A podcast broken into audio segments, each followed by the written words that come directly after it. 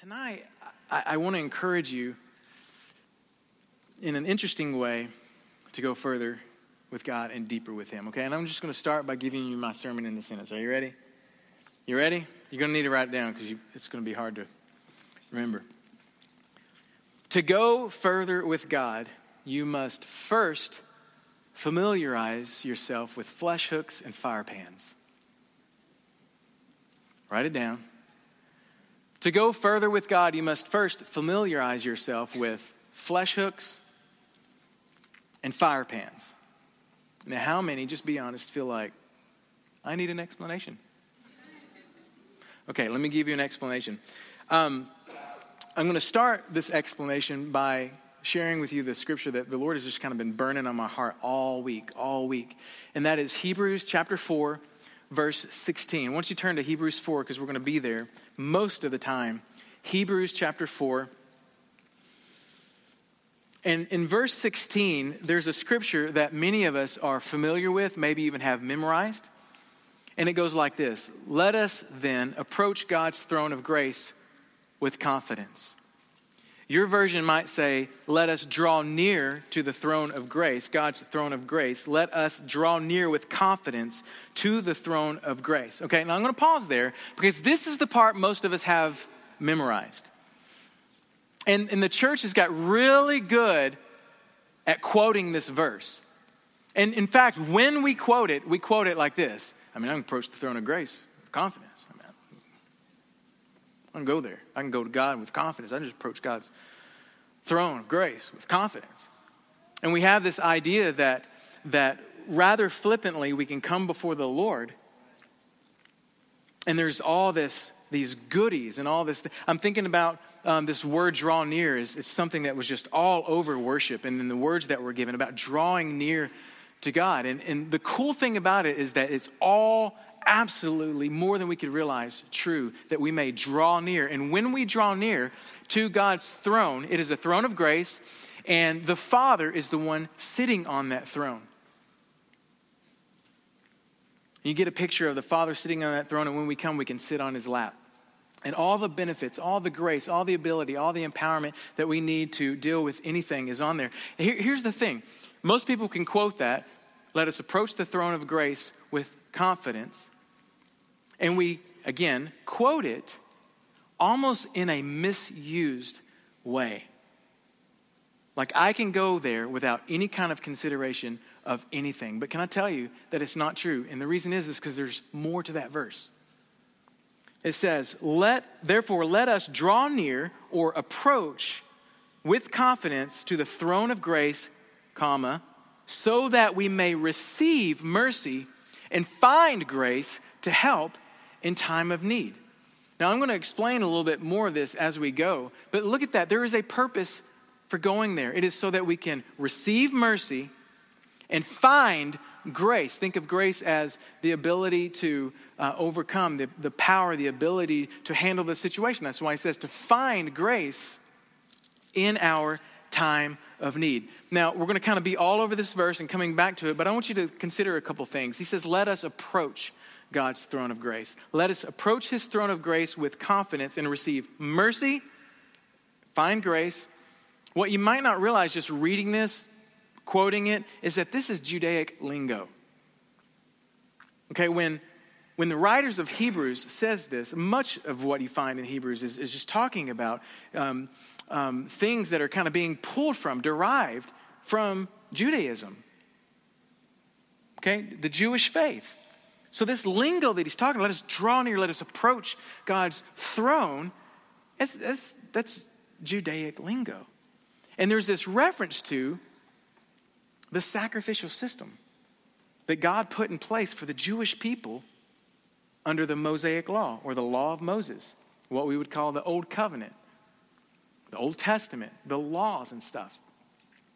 A huge part of that was the sacrificial system. And, and let me just, I'm going to paint a little bit of a picture here because there was, a, there was a system of approaching God and being right with Him that God put in place. It was called the tabernacle. It was the way that God taught um, the people how He was holy, how to approach Him, how to come before Him, how to consider Him, how to prepare themselves to come before him, okay? And the goal, in short, was that once a year, the high priest of all of Israel would represent the nation of Israel and go into the furthest place into this system. It was a big tent, and at the back of the tent was a big uh, fence, and at the back of this tent was a um, there was a big fence, and at the back of the fence there was this tent, and the goal was to go all the way back to the back part of that tent, which was called the Holy of Holies. Inside of that holy of holies, that most holy place, there was the Ark of the Covenant. And above that, the lid was the mercy seat. So you could see it this way that God came and he sat on what? He enthroned himself upon mercy. He sat upon mercy. That was the furthest place in the tabernacle system.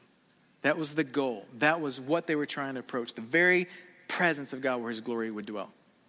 And there was only one entrance into that fence.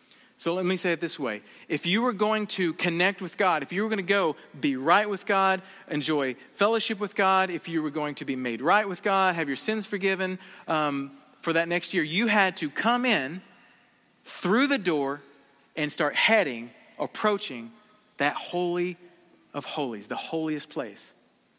That sounds pretty easy, right? But what you don't realize is that when they come through that gate, they ran right into something. Does anybody know what it was that they ran into? They ran into an altar. It's called the altar of sacrifice or the brazen altar. And I want you to get this because the goal was to get into the presence of God. But to get there, the first thing they had to do was do what they needed to do at the altar. They had to sacrifice. A few things about this altar that you may not know is that of all the things they had to deal with, the, the brazen laver, the, or the washing bowl, inside was the lampstand or the menorah, the table of showbread, the altar of incense that was just on this side of that veil that they had to go through to get to the uh, Ark of the Covenant. All of those things, there's, a, there's seven, really seven main items. Of all of those, this was the largest item and it was the highest item. In fact, they would, they would um, wherever they, they would set the thing up, they would build this mound of dirt, do a lot of digging, bring dirt in, and they would build it up, and then they would put the uh, altar of sacrifice up high. So it literally stood higher than anything else. So think of this altar as the biggest thing and the highest thing in this system of worship. And it was the first thing they had to come to when they were going in. Okay, track with me. I'm going to pull it all together. In fact, if you want to turn to Exodus 27, let me show you something specific. Nobody ever talks about this, but there were some specific tools that were associated with the altar of sacrifice. Exodus chapter 27. I want you to turn there. I want you to see this because I want you to write something down. Look at Exodus chapter 27. This is where it gives a little bit of an explanation about the bronze altar. By the way, bronze in Scripture is symbolic of judgment. So in chapter 27 of Exodus, in verse 3, it says several things before and after. You can read that on your time, own time. But look, it says, You shall make its pails or buckets for removing its ashes, its shovels and its basins and its forks and its fire pans. You guys see that? Now, you guys think of forks, you might be thinking, oh, that's, that's where they also would do their picnics. Trust me, that's not where they would do their picnics. It would have been a bloody, nasty mess right there at the altar because they would sacrifice more bulls and animals than you could possibly imagine. Okay, now think. You have shovels, probably used for building up the mound, maybe shoveling the ashes out, um, basins that they would use to bring the ashes out. Um, and then it was forks. I want you to write this. You can circle forks or squ- put a square around it. And to your margin, I want you to write this flesh hooks. Flesh hooks. Because that's what they were. There were these pronged hooks that you would use to grab the dead animal and they would heave it up there. And there were probably more than one, there were probably several. but they would take it into the skin and they would put it up on the altar. Okay? And then it says it's fire pans. I'll just tell you what that is real quick. The fire pans are what they would use to take some of the hot coals from that altar on with them through the journey to the Holy of Holies. And just before they would get to the, um, the veil that separated um, the area where the Ark of the Covenant was, was the altar of incense. And so they would take they would take the coals from the altar of sacrifice to the altar of incense, and both were kept burning all the time. So there's this continual bringing of coals, okay? Now, now, stay with me. The altar of incense is symbolic of prayers being lifted up, okay? And they would keep it all the time going up. Now, I want you to think about that these flesh hooks and these fire pans. Let's go back to Hebrews chapter 4. Let us approach God's throne of grace with confidence so that we may receive mercy and grace. When we get into the presence of God, there's something that is promised to us, and that is grace. There's mercy. And like I said, people will boast in the confidence that I can go into the presence of the Lord. And this is what I get. I'm going to I just jump on daddy's lap and I can just do whatever. And they can go in and they can go out. And they can go in and they can go out. And did you know that it is possible to go in and to go out and not receive mercy and find grace? Well, that doesn't seem like what it's saying here. It says we approach and that we so that we can get that. Yes, but remember it's going back to this Judaic lingo. And just in that old system, you have to take a stop at the altar. If you're going to go into the presence of the Lord where you would find the forgiveness and you would find the, you have to come to the altar.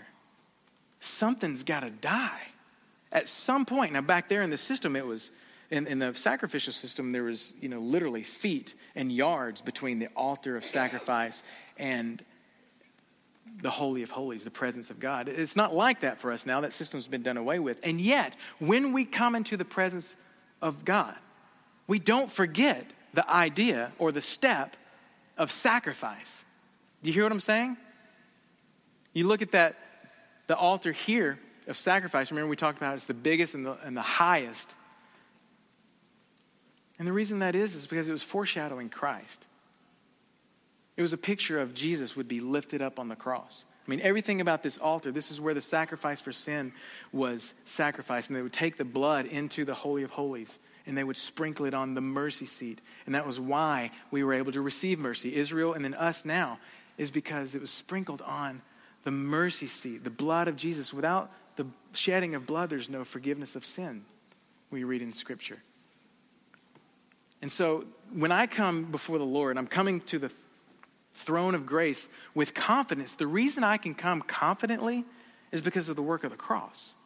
Because what Jesus did, he was sacrificed. Do you hear what I'm saying?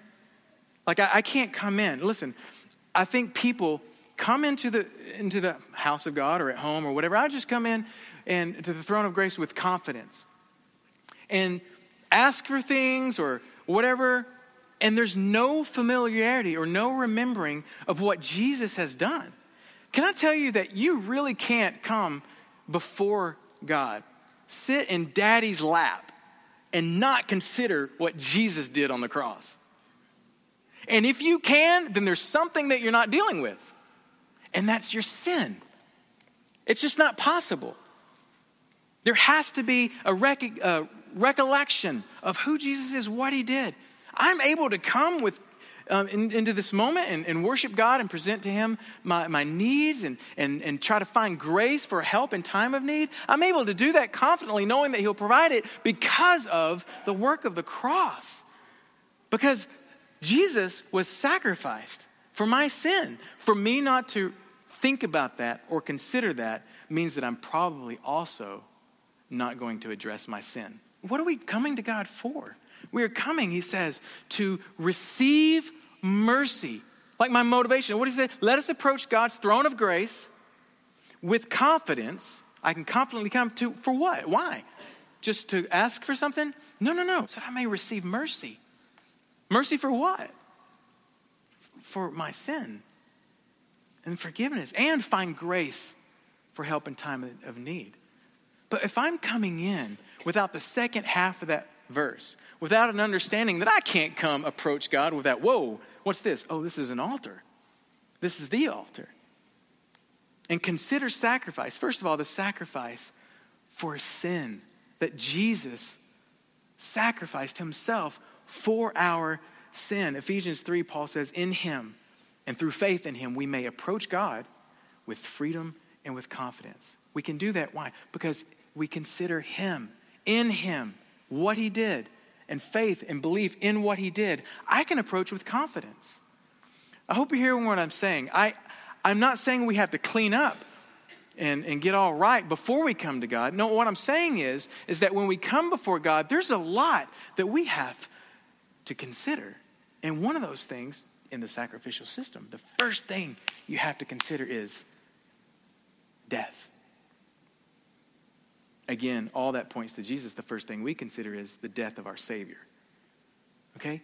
Sacrifice for sin, which we can't accomplish. That was already accomplished on the cross, but we consider it and we say, Thank you, Jesus, for what you did. But did you know that there is something else that you can do? You can consider the sacrifice of self. Now, I want you to think about it. When we come in, what should our motivate, motivation be? So that we may receive mercy. It's a great motivation. And find grace to help in our time of need. That's awesome because he promises that he will help us in our time of need, that we can bring our prayers and petitions before God. Isn't that what Scripture tells us? So we can do that. We can do that with confidence. But listen to me. What about, what about when that trial or that difficulty that we bring before Him and ask for help, what about when that doesn't change? How do we come out of the presence of God? Disappointed? Let down? Disillusioned? Angry? Mad? Even bitter? With a group this size, there's a good chance that many in this room have found themselves bitter at God at different seasons in their life. And usually the reason is is because something didn't happen the way that we hoped it would or wanted it would, uh, wanted it to. Something didn't happen when we approached the throne of grace with confidence. Maybe we confessed our sin, maybe we acknowledged Jesus, but did we put our own desires and our own will on the altar? Because if we didn't, there's a transaction that's not going to happen. If I have not come in with this complete um, resolution that whatever may be, God's got it under, under control and He will give me what? Grace. Consider, consider Paul. Remember what Paul said? In 2 Corinthians chapter 12, he's, he's writing and he said, Because of the surpassing greatness of the revelations for this reason, to keep me from exalting myself, there was given to me. Let me, let me slow down.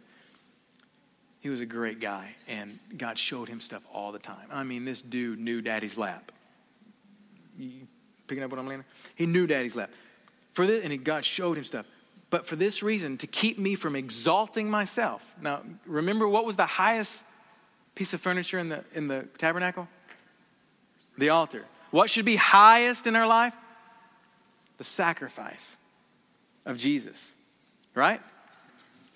And laying down our own will and being about whatever God's will is, okay? So listen what he, to keep me from exalting myself, there was given to me a thorn in the flesh, a messenger of Satan to torment me. Now, was it a messenger of Satan or was there a demon over there going, beep, beep, beep? you know, I don't know. Or was he just like, this is really stinks? You know what I mean? I don't know. A messenger of Satan to torment me, but he did say this to keep me from exalting myself. There was something going on in my life that was just, ugh, it's like a thorn in the flesh. You guys ever get stickers in your feet or one in your hand and you're like, oh, you know, and It's, anno- it's like the most annoying thing in the world. He said, Concerning this, I asked the Lord. It was so annoying. I asked, and disheartening and frustrating. I asked the Lord three times that it might leave me. Whatever this trial was, whatever this difficulty was, that it might leave me. And He has said to me, My grace is sufficient for you. My grace. Now think about what He's saying. When you come, what you need to find more than the solution to your problem or the do, doing away with your problem, what you need to walk away with is the grace to handle the problem. Do you understand what it takes to be able to present that to the Lord over and over and over again? And then to actually hear or discern the Lord say, I'm not going to take it away. Okay, whoa, back up. You guys hear that? God told Paul, I'm not going to take it away. I mean, he didn't say it. We don't read those words, but isn't that what God's essentially saying? My grace is sufficient for you. Do you understand to come into God's presence, to approach that throne of grace, the throne of grace? The Lord is seated upon grace, and apparently He's seated upon uh, mercy and seated upon grace. And mercy and grace are, grace are both two things we can find in His presence. To walk in there, ask for something to be taken away. Three times. Now, I'm, I personally think that he asked many times. I think he personally heard God say three times, My grace is sufficient. I think he asked over and over and over. And finally, after the third time, you know, third strike, you're out, I guess. It's like, dude, my grace is sufficient. You cannot walk out of the Holy of Holies the presence of God. You cannot crawl off of daddy's lap excited about life unless before you climbed up there, you had already laid these things on the altar. You grabbed that flesh hook and you put it up on the altar and you sacrificed it there. Do you understand what I'm saying? Again, it's all this one big transaction. I'm not saying we do this here and then we walk over here and we do that. No, that system's gone. I'm just saying in that moment, as we approach God, the throne of grace, that there's all these things that we consider. The first one we consider is sacrifice. Lord, Jesus, I am only able to even come and petition for myself, pray for myself because of the work of the cross. Thank you for the altar of sacrifice for my sin. And then we have to deal with our flesh we have to deal with ourselves, our desires, what we want.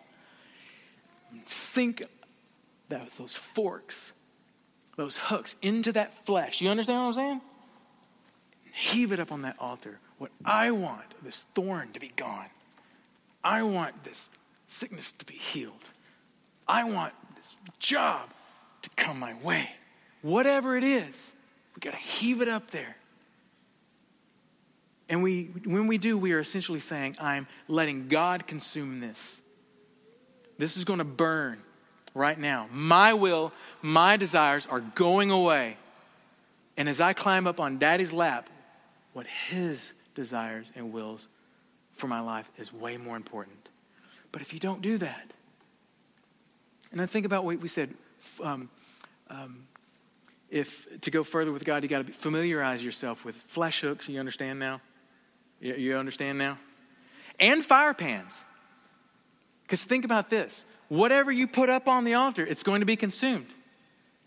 It should be consumed. And what would they use the fire pans for?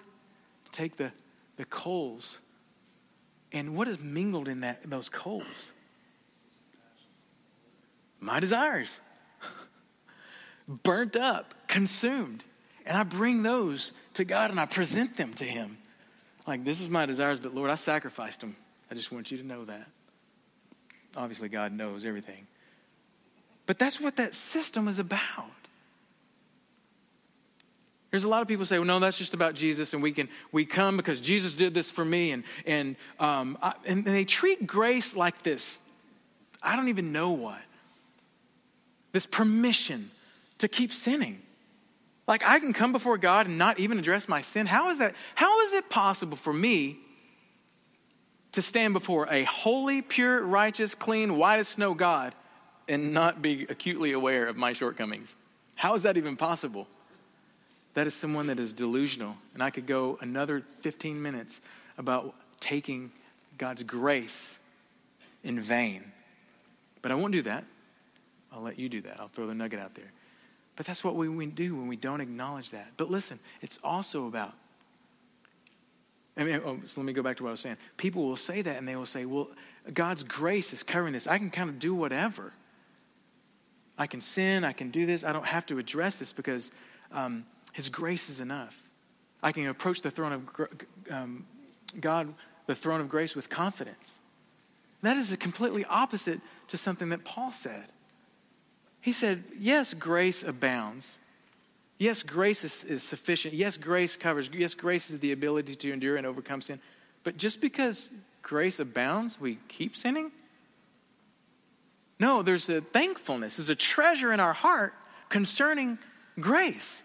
When I approach the throne of grace and ask God for mercy and find grace, the ability to endure my stuff, I, I, there's a gratefulness. The motivation is so that I may find mercy, uh, receive mercy, and, and find grace. Whatever it is, my desire, meat hooks or flesh hooks, put it up there, and then the consumption of it, what's left over, I bring before the Lord and I put it there. Now, listen. I hope you're hearing my heart because I again I'm not saying that there's all this stuff you have to do before you can approach God. No, no, no, no. That's not what I'm saying. It's not about our works lest any man boasts. But the principles that we see in that old system and there's so much to learn. I'm just talking about the I'm just talking about the altar of sacrifice, the brazen altar. The bronze altar, the place where our sin was judged. Our sin was judged there. And you know, what? we have to judge our, our flesh in every life in this room, not just family, but every life, there are specific details of struggle, pain, hardship, need for grace in those times of need. Every, every person, there's not one person that's like, no, I'm good. If you are, then uh, can I talk to you after? And I wonder of all, I don't know, 130, 140 people in this room, I wonder of, of those of us who have approached the throne of grace and appealed to God for this struggle to be gone, that thorn of the flesh. I wonder how many of us have sunk our flesh hooks into our own will and put it up on the altar and let God consume it. I wonder, you know, back up from that, I wonder how many of us, when we come before the Lord and we pray and we petition, we stop or we start with, Jesus, thank you for the sacrifice, for the blood that was shed on the cross. We, we forget. We forget. And let me tell you something. Can I tell you something? If there is not an awareness, most likely, most likely, the enemy has his hooks in your flesh.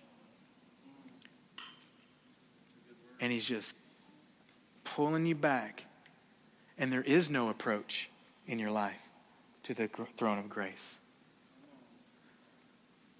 Can I just encourage and challenge everyone in this room tonight or when you go home to acknowledge the sin in your life? Now, at the end of the day, listen to me.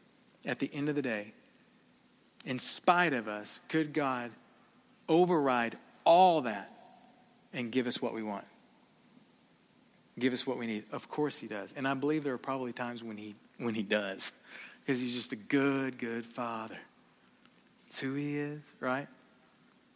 But you cannot believe that the Lord enjoys. Because remember, a large part of a portion of our life is to please the Lord. You cannot believe that the Lord is pleased with over and over and over and over doing for us, doing for us, doing for us And us taking that grace. There's another scripture that says that it grieves the Holy Spirit when we misuse God's grace. You, you cannot believe that God is excited about that. What, is he, what he is excited about is when we say, Not my will be done, mm. but yours be done. We offer him those coals. Let's stand.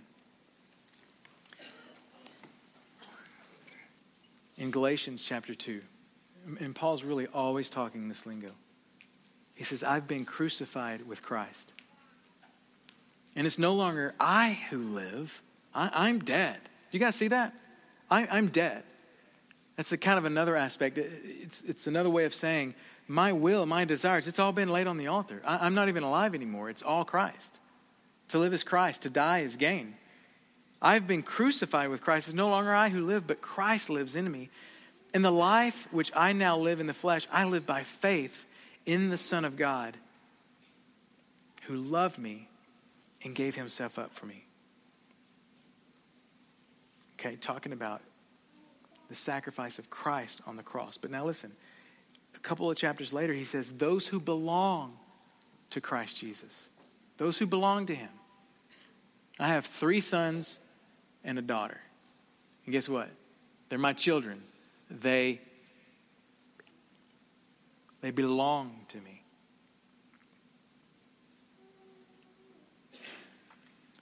At least that's what TurboTax tells me.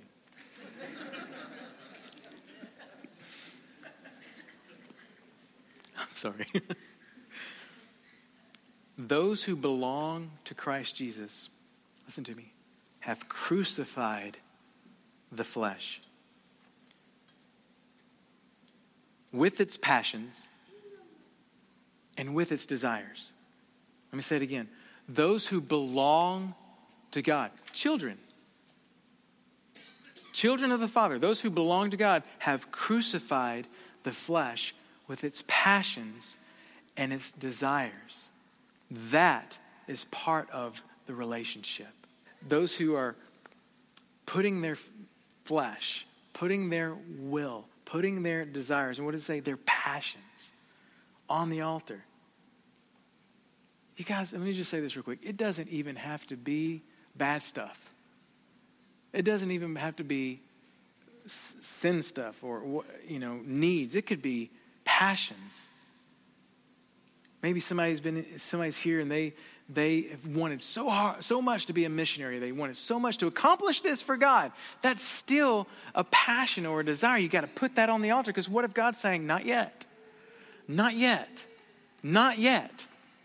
He's not saying no, he's just saying not yet. But if we haven't put that on the altar and offering him those, those coals, we could walk away bitter and not be receiving his mercy, not be finding his grace.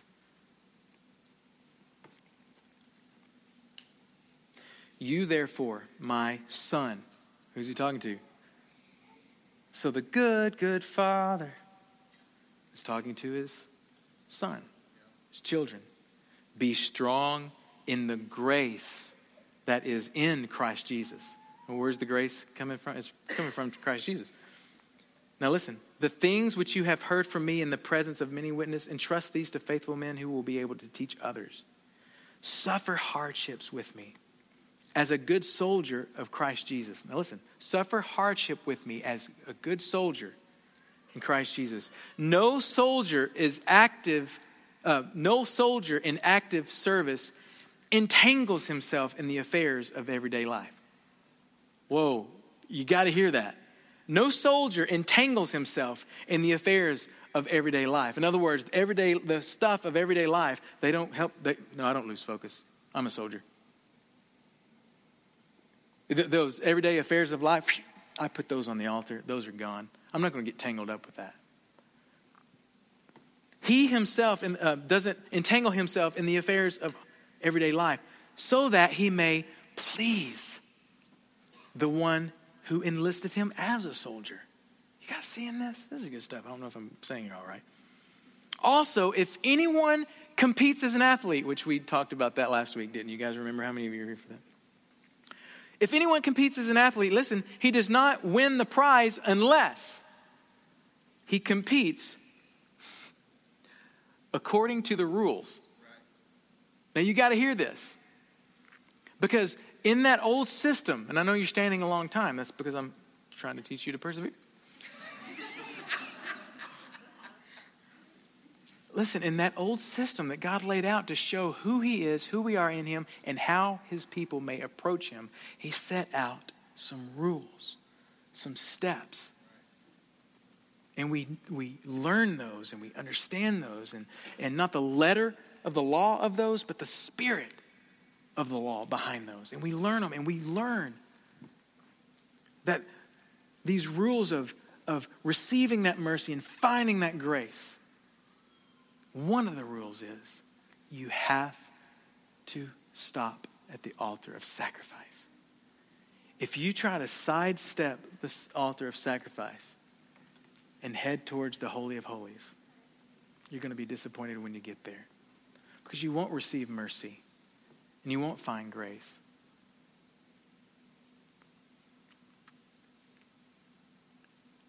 God opposes the proud, but what does He give to the humble? Gives grace.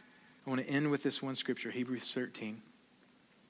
And we've quoted this really since the beginning of the year quite often. Through him, then, through Christ, let us continually offer up. Okay, what language we talking? Judaic lingo. Through Jesus, the whole system of sacrifice was pointed to Jesus. Through Jesus, let us continually offer up. That's talking about sacrifice continually offer up a sacrifice of praise to God, the fruit of lips that give thanks to his name. Now, let me just end by saying this. The best way to test yourself, to know, have I used flesh hooks and fire pans? Have I used, am I skilled with the flesh hooks and the fire pans. Here's the way you tell Am I praising God in the midst of the situation? Because if you are, as hard and difficult it is, if you're praising Him, you know it's a sacrifice. You know it goes against the grain. You know it goes against your will, your desires, your passions. But if you're praising Him, if the fruit of your lips is praise, if you're offering up a sacrifice of praise, there's a good chance that you might be handling the flesh hooks and the fire pan, which means there's a great chance that you will be able to go further with God. Amen.